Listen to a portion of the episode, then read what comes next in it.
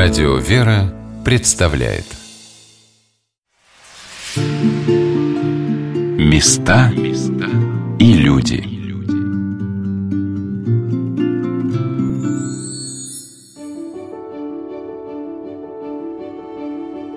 Как трудно человеку сохранять мир в своей душе, как непросто бывает удержать ту радость, которая наполняет твой дом. Какие бы события ни волновали нас – мы все стремимся к ощущению покоя и уверенности. Но что прекрасно и удивительно, этот покой и мир ежечасно, каждое мгновение наполняет нашу землю лучами божественной милости. Стоит лишь прислушаться к этому дыханию вечности. И этот мир, эта радость и чистота опускаются на нашу землю из чистых глаз образов Божьих, чудотворных икон Пресвятой Богородицы, ликов святых. А иногда эти глаза источают слезы, чтобы человек услышал, что он поступает неправильно, нарушая эту божественную гармонию. Я приехала в Старый Латышский Никольский мужской монастырь, не зная, какая удивительная святыня в нем находится. И каждый турист и паломник, входя в ворота обители, сначала любуется на восстановленный храм святителя Иоанна Златоуста, построенного в виде могучего корабля, возвышающегося над рекой Волхов, и удивляется тому, как мощный Никольский собор – стоит верным стражем этим местам, даже зияя своими окнами, ожидающими и сохранения, и восстановления. Кто-то бежит в свечную лавку, заказать требы, купить свечи и подарки. Кто-то спешит в кафе с дальней дороги вкусить монастырского чая, который здесь выглядит как картинка с изысканного натюрморта и также богат своим вкусом. Кто-то радуется монастырской рыбке и пряникам, а внутри собора кротко, тихо и радостно ждет каждого человека главная святыня монастыря – Черниговская Гефсиманская икона Божией Матери. Ее история уходит вглубь веков, когда в городе Чернигове этот образ Пречистой Девы прославился многими чудесами. Затем ее список собирал множество паломников в Гефсиманском скиту, близ Троицы Сергиевой Лавры. А сейчас и здесь, на берегу Волхова, Пресвятая Богородица являет себя каждому человеку просто и открыто – дарит свое тепло, защиту и помощь. Главное – услышать этот призыв. История обретения этой иконы в наши дни, наполненными рассказами о поруганных святынях, показывает то, как жестокость одних людей бывает побеждена великой силой любви других. И хочется сказать огромное спасибо всем тем, кто смог помочь Никольскому монастырю вернуть эту святыню в обитель, туда, куда сама Владычица Небесная пожелала принести свой дивный образ – об этой иконе мне рассказывал каждый насельник и служитель Староладожского монастыря. Вот чем поделился со слушателями радио «Вера» и романах Феофан Друганов, показывая мне фотографию этой иконы в монастырском музее, после того, как икона была выкуплена у людей, у которых она пребывала в советские годы. Они были людьми неверующими, относились к иконе пренебрежительно, хранили ее на чердаке, но увидели удивительное знамение, что из глаз Божьей Матери текли черные слезы у них дома. Они испугались, когда увидели это, и решили, что надо отдать икону в храм. Они побоялись этого знамени. И пришли к нам в монастырь. Конечно, потребовали огромную сумму за эту икону. И после долгих вот таких разговоров, да, согласований, в итоге все-таки нашлись люди, которые пожертвовали сумму на то, чтобы выкупить икону. Ее выкупили, отреставрировали отреставрировали в 2002-2003 году. И теперь она хранится у нас в храме, отреставрированная. Уже слезы не текут из глаз Божьей Матери. А по молитвам перед этой иконой совершаются чудеса. Люди приезжают, свидетельствуют о том, что получают просимые и даже чудесные явления. Создание семьи, рождение детей, об избавлении от бед. Вот это наша святыня. Когда мы пришли с отцом Феофаном в храм, батюшка продолжил свой рассказ об этой удивительной чудотворной иконе Пресвятой Богородицы – Черниговской, Гефсиманской. В храме у нас две главные святыни. Возле правого предела мощи святителя Николая, а слева находится чудотворный образ Черниговской Божьей Матери, уже отреставрированный и восстановленный. Отец Варфоломей, настоятель, хотел оставить на иконе следы от увечий, которые были, чтобы как-то показать, да, на некоторых иконах оставляют их. Но владыка Мстислав, который участвовал в реставрации, он сказал, что нет, нужно всю икону восстановить. И в итоге она сейчас вот в таком прекрасном состоянии находится, радует тех паломников, нас. Мы перед ней совершаем акафист, по очереди служим. Один вечер Черниговской Божьей Матери, второй святителя Николая. Ну, наверное, еще владыка Мстислав руководствовался тем, что она удивительного письма письма и удивительная художественная, мне кажется, Действительно, ценность. поистине письмо у иконы очень каноничное, очень красивое и очень глубокое такое. Знаете, очень похоже на казанскую икону в Казанском соборе в Петербурге. Чем-то такие глаза, лик Божьей Матери. Но письмо действительно удивительное. Как по-разному могут относиться люди к тому, что раскрывает для нас на земле небесную красоту и знание о вечности. Храме святителя Иоанна Златоуста сохранились старинные росписи, которые в наши дни рассказывают людям о жизни великого святого, чьи слова на пасхальном богослужении всегда вселяют жизнеутверждение и надежду на воскресение. Это образы святителя Иоанна Златоуста. Как видите, храм построен в виде базилики, такой прямоугольной формы, с двускатной крышей и с двумя нефами пределами. Посередине вот э, четыре колонны. Если вы так заметили, то похож храм на трапезный храм Троицы Сергия Лавры. И действительно он построен по образу того проекта, но уменьшенный в масштабе. Один и тот же архитектор Горностаев построил и трапезный храм Троицы Сергия Лавры, и этот храм святителя Иоанна Златоуста. Этот храм довольно-таки молодой по сравнению с монастырем, построен в XIX веке. Но на его месте раньше стоял прежний храм древний, тоже во имя Иоанна Златоуста, но поскольку он обветшал, его пришлось разобрать. Здесь сохранились исторические росписи, которые были до революции. То есть то, что мы видим на потолке, на стенах, над колоннами, евангелисты, это все историческая роспись, которая была. Ее удалось сохранить благодаря человеку, который был поставлен здесь, над этой машино-тракторной станцией, когда здесь хранились ГСМ в этом храме. Ему сказали, чтобы убрать все фрески, но он, видимо, был человеком богобоязненным и все откладывал это, чтобы не сбивать эти фрески, не портить их. В итоге они сохранились. И сейчас их просто чуть-чуть обновили, но сам вид и сами изображения исторически подлинные, такие, как были. Мне посчастливилось побывать на экскурсии, которую проводила в храме руководитель паломнической службы Наталья Сергеевна Сервия. Мне очень запомнился проникновенный рассказ Натальи Сергеевны, ее отношение к своей работе. И мне захотелось спросить, как она пришла трудиться в Никольский монастырь. Совершенно случайно получилось. Я сюда приехала в апреле и пришла с той целью устроиться, ну просто потрудиться при монастыре, потому что в планах у меня было с сентября устроиться в школу. Я преподаватель, учитель географии английского, и уже у меня была договоренность со школой. В сентябре я выхожу на работу, сейчас у меня пока есть время, и я хотела бы просто потрудиться при монастыре. И когда я пришла, отец Филарет мне предложил такой вариант проводить экскурсии, ну почему бы нет, вдруг получится, я согласилась. А позже уже, спустя какое-то время, решила остаться здесь уже основательно. Это моя основная работа. Теперь со школой я распрощалась, и теперь вот я здесь провожу экскурсии. Ну вот чем вас так, получается, привлекла эта деятельность миссионерская?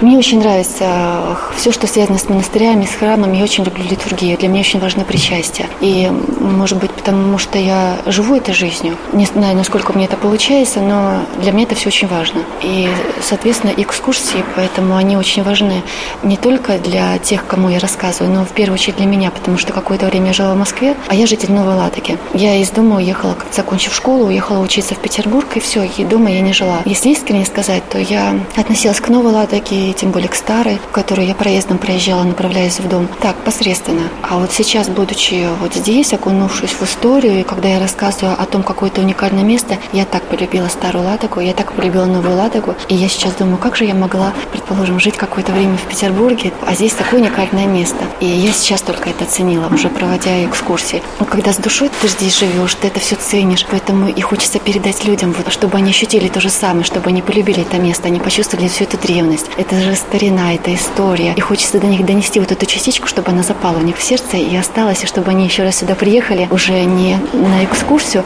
а какое-то время, может быть, пожить при монастыре или просто еще раз попутешествовать по Старой Ладоге. Очень хочется так закинуть удочку в сердце каждого. Наверное, каждый человек, проходя по своему жизненному пути в определенный период жизни, начинает ценить, что для него является самым близким и дорогим. Меня поразил рассказ Натальи Сергеевны о человеке, детство которого было связано с Никольским монастырем. И несмотря на его стремительное восхождение в мастерстве живописца, он вернулся в родные края. Это художник Василий Максимов, о котором я услышала повествование экскурсовода в монастырском музее. Василий Максимов действительно уникальный человек. Он жил в деревне Лупина на противоположном берегу реки Волхов. Учился он здесь, когда в 19 веке отец Аполлос открыл школу для крестьянских детей, бесплатная школа. Он учился здесь и остался при монастыре, когда у него умер отец и мать. 10 лет он остался сиротой. Любил рисовать с детства. Рисовал везде, где можно, где нельзя. Когда он окончил школу, он решает продолжать дальше писать картины, планирует ехать в Петербург, но совершает одну огромную ошибку. Он тайно сбегает из монастыря. Ему необходимо было взять разрешительную бумагу для того, чтобы дальше либо учиться, либо получить работу в Петербурге. Он этого не делает. Он сбегает в Петербург, устраивается в одну иконописную мастерскую. Там хозяин его бьет, а, сжигает его книги, он сбегает, поступает а, в другую иконописную мастерскую, там тоже хозяин не очень хорошо к нему относится, но он терпит. Ему необходимо поступить в Академию художеств. Без этой бумаги он пока не может поступить. Зарабатывает деньги тем, что он пишет портреты местных купцов и их же им продает. Через пять лет он все-таки поступает в Академию, он учится на одном курсе вместе с Поленовым и Репиным. И вот Репин о нем говорил, что это был самый лучший, он был талантливейший всех. Сам Репин о нем говорил, что он был первый из первой десятки. Он заканчивает Академию блестяще за три года. Ему предлагают участвовать в конкурсе на золотую медаль. Он бы ее выиграл, потому что он был лучше всех. Но победитель должен ехать за границу и дальнейшее обучение продолжать там, за границей. Максимов отказывает и мотивирует свой отказ тем, что он хочет остаться в русской деревне, изучить все скорби, горести русской деревни и об этом писать картины. Такой пример, да? Кто бы из современных отказался бы от такой перспективы? Это же карьера, это деньги, это слава. А он отказывается. Он блестяще заканчивает академию, он возвращается к себе в деревню, он строит мастерскую, он дружит с крестьянами, он пишет картины, но крестьяне участвуют в этом. Каждый мог подойти и сказать, здесь нужно посветлее, здесь нужно потемнее. Картины получались уникальные. Пронзительным для всех оказался рассказ Натальи Сергеевны о последнем возвращении художника на родину. Умирает он в 1911 году, отбивает в Академии художеств в Петербурге, но он просит, чтобы его захоронили в своей родной русской деревне. Гроб по Никольской железной дороге привезли сюда, на этот берег, но надо-то на противоположный берег. А дело происходит в декабре, 4 декабря, зима, лед только встал, лошади по льду пройти не могут, потому что лед тонкий, они могут провалиться. И тут на помощь приходят те самые крестьяне, с которыми он дружил. Десять человек с противоположного берега, рискуя своей жизнью. А вы видели, река Волхов – это широкая река, это не ручей ручеек. Если кто-то из них провалится, то это цепная реакция, все могут провалиться. Это не значит, что их спасут. Они, рискуя своей жизнью, переходят в Волхов, простукивая лед палками, перешли сюда, делают деревянный извоз, привязывают две длинные веревки, ставят гроб. Обратно, также рискуя своей жизнью, переходят в Волхов, лед простукивая палками. А вы видели, какие крутые здесь берега? Это зима, это снег, это холодно. Они на своих руках несут гроб. Батюшка литургии не начинает. Это праздник введения во храм Божьей Матери из уважения к этому человеку. Он ждет, когда гроб принесут, чтобы литургию гроб отстоял в храме, потом только можно было бы отпеть. Все было сделано, его захоронили рядом с могилой его родителей. Позже его дочь Ариадна написала, что могилу отца приготовили на том месте, где когда-то отец написал свой портрет на фоне могилы своих родителей. И эту картину он называл «Обратно на родину». Как же важно для русского человека преданность своей земле, своему народу, как же мы ценим в себе и других людях верность, как сродни она слову «вера», как дорого перед Богом это чувство. Мне показалось очень символичным то, что верность своим родным крестьянам, своей культуре, в которой он родился и вырос, художника Василия Максимова стала такой востребованной для монахов Никольского монастыря. Как и все родное наследие, очень дорого и нужно сейчас сохранять России. Это с особенным чувством понимается именно в монашеских обителях. Они создают просветительские центры, восстанавливают поруганные святыни, возвращают для нас наше достояние. В Староладожском монастыре есть замечательный концертно-выставочный зал, в котором художники проводят свои выставки, приезжая на пленэр в Старую Ладогу. Мне посчастливилось познакомиться с художником Виктором Пестеревым, чьи картины Никольского монастыря на фоне цветущей сирени как будто показывают образ его возрождения. И отправившись вместе с ним иеромонахом Гамалиилом Зельберфайн, приписной храм обители, храм святого пророка Предтечи, крестителя Господня Иоанна, я была вдохновлена стихами, которые прочитал Виктор в стенах древней церкви. Так как это стихотворение называется «Картина», так как я художник, оно звучит таким образом. «Благословенное место. Все соразмерно миру и покою. Закат медовый, лодка на воде, Творец своей искусной рукою пейзаж российский пишет на холсте. Здесь тишина. А где-то там, далеко, на освещенной солнцем стороне, вечерний звон и дальняя дорога, и чей-то взгляд в распахнутом окне. Закат сияет, словно новобрачный, он очарован стройностью берез. В грибном дожде, как в музыке прозрачной, кукушки песня вымокла до слез. Зеркальной гладью речка серебрится, И, омываясь свежестью речной, Душа к любви божественной стремится, Земной преображаясь красотой. Все говорит в природе об одном, Что благодать присутствует во всем. Задумаешься, глядя по неволе на радугу, На жаворонка в поле, На голубой высокий небосвод, На все вокруг, все, чем душа живет, И улыбнешься – радость не тая, благословенно счастье бытия. Сегодня на «Волнах Радио Вера» мы рассказываем о Никольском мужском монастыре в селе Старая Ладога. У обители есть несколько приписных храмов, расположенных неподалеку. Это и храм святителя Василия Великого, который находится в местечке Васильевский погост, расположенном напротив обители на другом берегу Волхова. Это и древний храм святого пророка Притечи Иоанна Крестителя – Экскурсию в храме провел для нас иеромонах Гамалиил. Ну вот мы с вами приехали на Малышеву гору.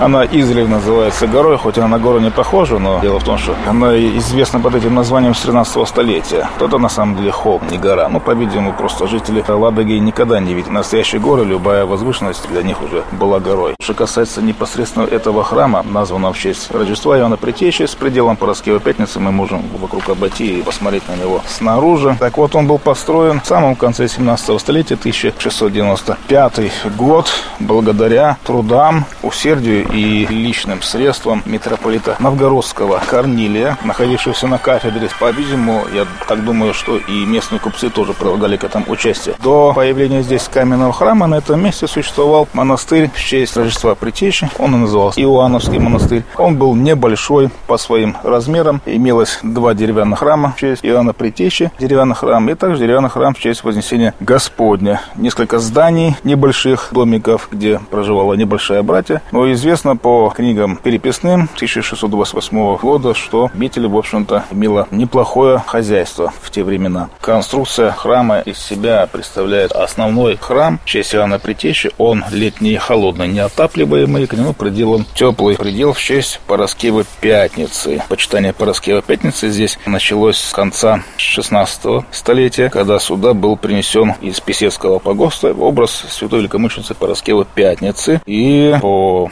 дошедшим до нас преданиям, когда здесь был устроен предел к этому храму теплый, то здесь снова начал бить источник внизу, который так и носит название Пороскева Пятницы. Бочка, такое расположение вообще потрясающее. Кажется, что вот так вот на Мусу, да, и да, место, место красивое в излучине реки Волхов, конечно. Виды тут замечательные. До революции здесь были еще более красивые виды, потому что вот эти вот и поросли, зарослей этих не было. Здесь все выкашивалось. И вот на фотографиях Прокудина Горского это хорошо видно. Они сделаны с той стороны. И видно было, как эта территория вся была ухожена, благоустроена.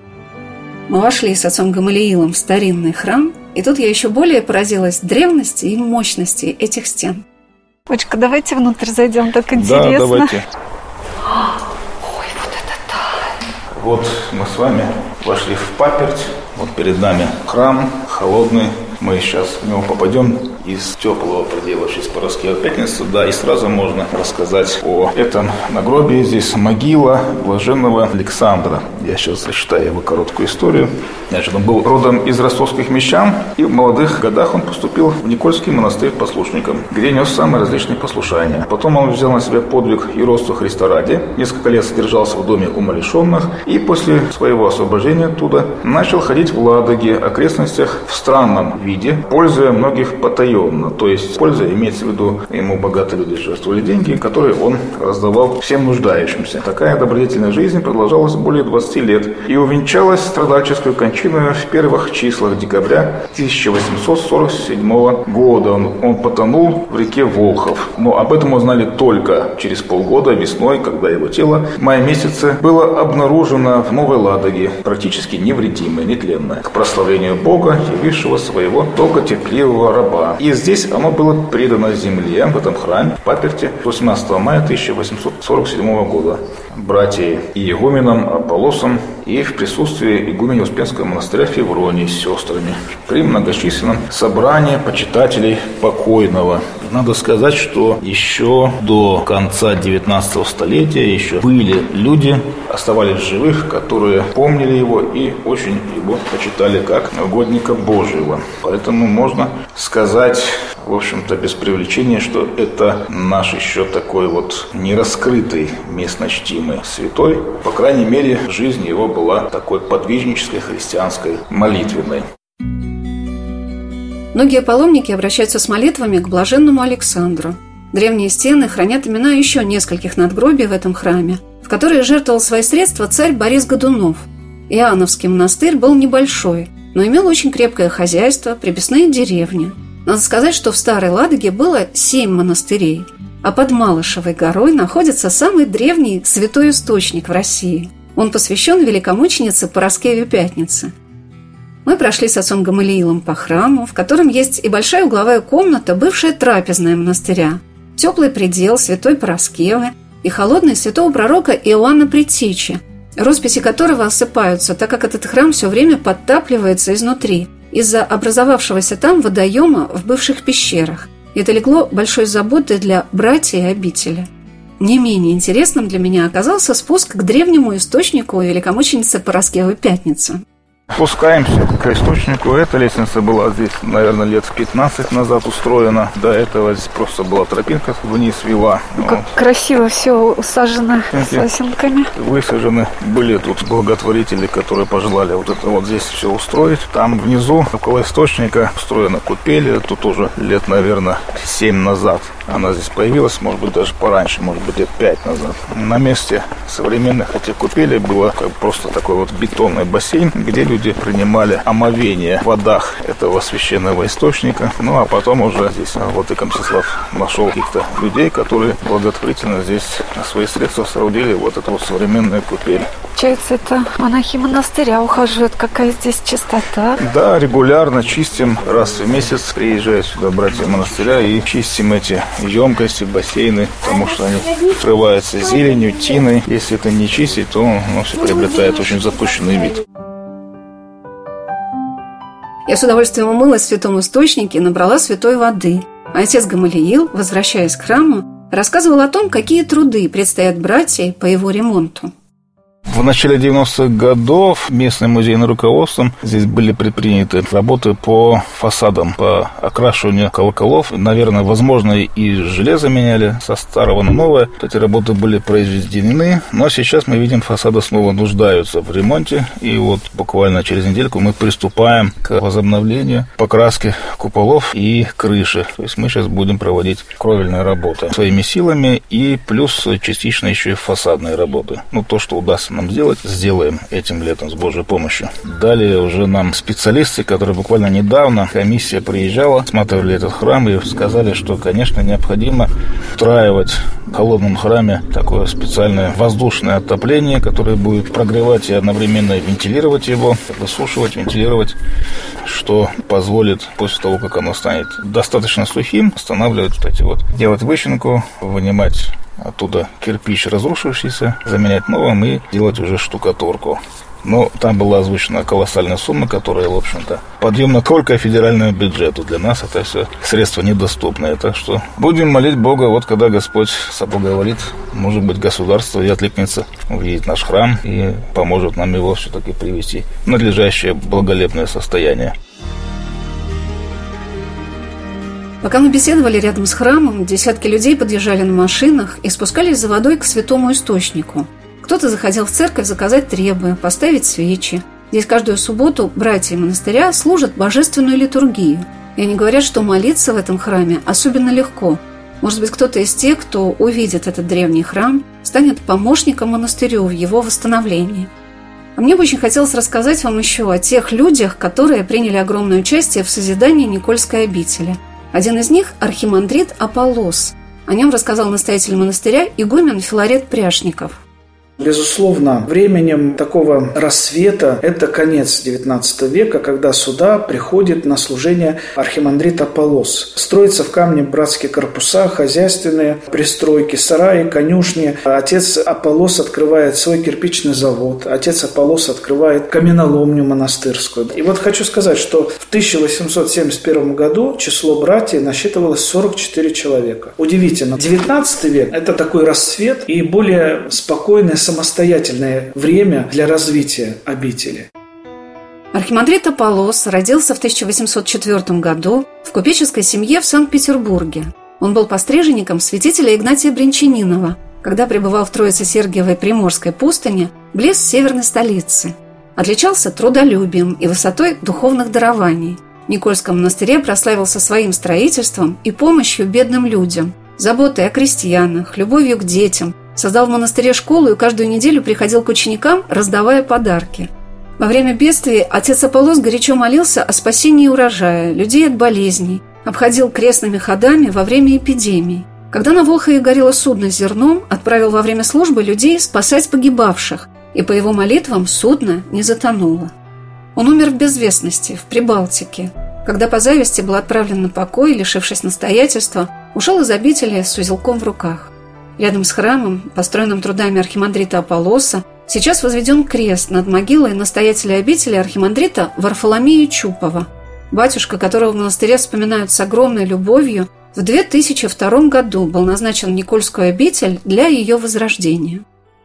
В 2002 году монастырь передает Русской Православной Церкви 20 лет назад. Это юбилейный у нас небольшой год такой. И его начинает поднимать из руин в буквальном смысле архимандрит Варфоломей Чупов. Отец Варфоломей известен своими талантами в Санкт-Петербургской епархии, потому что он вот такой строитель. Он всю жизнь что-то строил, воссоздавал еще в советское время. И ему удалось сделать невозможное. Безусловно, восстановить порушенные корпуса, привести в порядок храм Иоанна Златоуста, побелить и надлежащий вид привести стены монастырские. Поэтому, конечно, за 20 лет отец Варфоломей сделал просто невозможно и очень-очень много. Мы открываем музей, в котором может любой человек побывать. Вы увидите витрину, которую мы оформили в память отца Варфоломея, где его фотографии, где его медали, где его награды. В какой-то год он был признан человек года Волховского района. То есть отец Варфоломей пришел в монастырь уже имея определенный багаж за спиной. То есть у него были хорошие знакомые, благодетели, у него было очень много духовных чад, которого любили. До сегодняшнего дня жива его мама, Александра Яковлевна, которая также трудится в монастыре, несмотря на то, что потеряла своего сына любимого. Но она до сих пор вот помогает нам. Это тоже удивительно. Отец Варфоломей пришел в этот монастырь. Он привел с собой всех, кто его почитал, его духовные чада,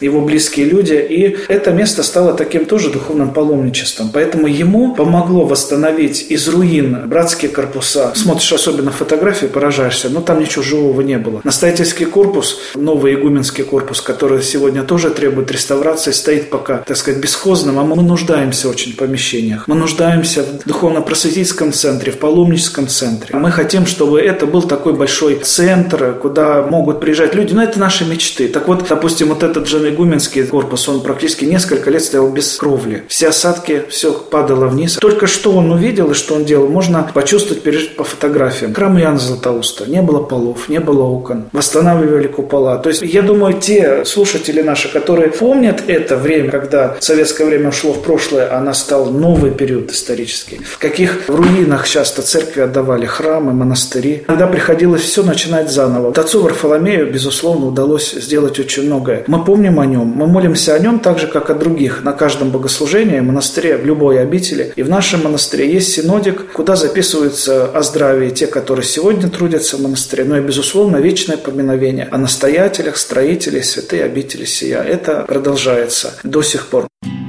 Вот как вспоминает своего первого настоятеля, служителя обители, свечница Виктория Викторовна Фогелева.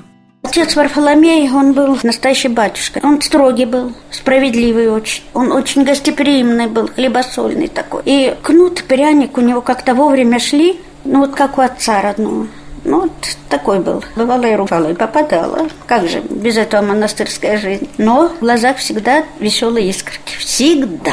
Шутить любил. Прежний наш настоятель почил в октябре 20 года. И на смену пришел у нас новый, молодой, перспективный отец Филарет, который также начал продолжать дело отца Варфоломея. Мы ему всячески помогаем и думаем, что он добьется многого, потому что старается, прекрасный человек, и мы рады помогать. Он получается продолжателем, потому что этот монастырь, кроме отца Варфоломея, никто не начинал возрождать. Он был первый, как бы. Отец Филарет уже продолжатель восстановительной и строительной, и духовной, и просветительской. Очень много всякой работы. Мы всячески ему помогаем во всем.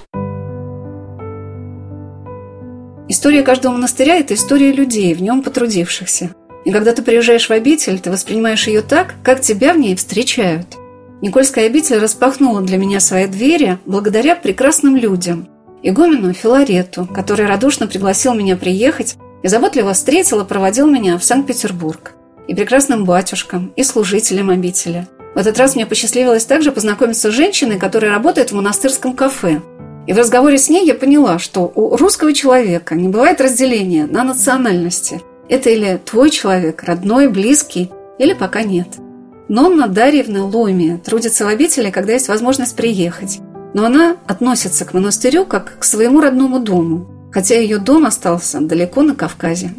И батюшки у нас такие хорошие, такие душевные, такие добрые, такие, знаете, вот я когда зимой уезжала, вот так мы все прощались. Один не вышел, не буду называть имя, а я еще потом думаю, что он не вышел, он, оказывается, плакал. Да, они как дети. А женщины вот эти все работают, знаете, вот как родные, как родные стали. Я там 20 лет жила на Кубани, я там работала и в школе, и в детском саду музыкальным руководителем. Там все чужие. Вот ты идешь по улице, здороваются одни дети, и то через раз. А взрослые так посмотрят, смотрят холодные люди, негостеприимные, такие какие-то странные. Вот я там 20 лет, я там чужая, потому что я с Грузии, потому что я грузинка, потому что вот, потому что мы вот такие, вот не такие, как они. А здесь я побыла 4 месяца в прошлом году, летом, и я стала родная им, и они мне все родные. Здесь совсем другие люди. И здесь всем нравится. Знаете, вот приходят они после экскурсий, теплохода с автобусов, они, боже мой, говорят, как у вас хорошо. Какая благодать у нас. Начинают задавать вопросы, все довольны.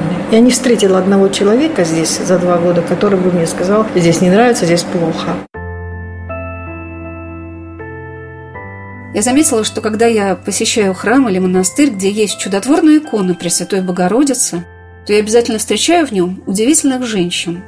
Как будто через них сама Матерь Божия дарит мне в этот день так явно свою материнскую любовь и необыкновенную доброту и заботу. И здесь, в Никольском мужском монастыре, мне посчастливилось встретить замечательных женщин, которые одарили меня своим теплом и радостью, необыкновенными дарами. И стало так ясно, что из всех приобретений на земле нам нужно просто научиться любить друг друга. И от каждого из нас зависит, чтобы любви на нашей земле стало больше. Потому что именно любовь и соединяет нас в единый Божий народ.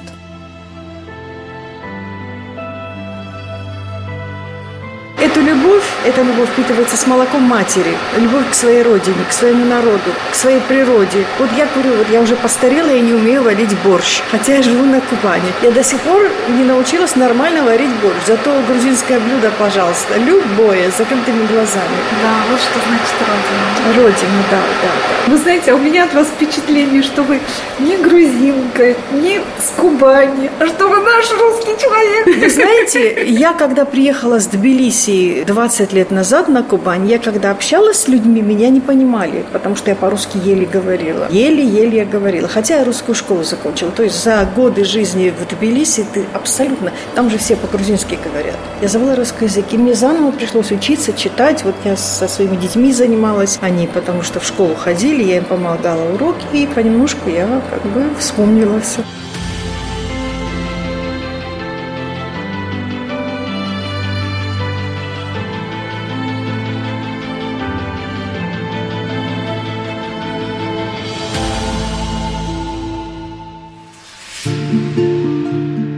Люди.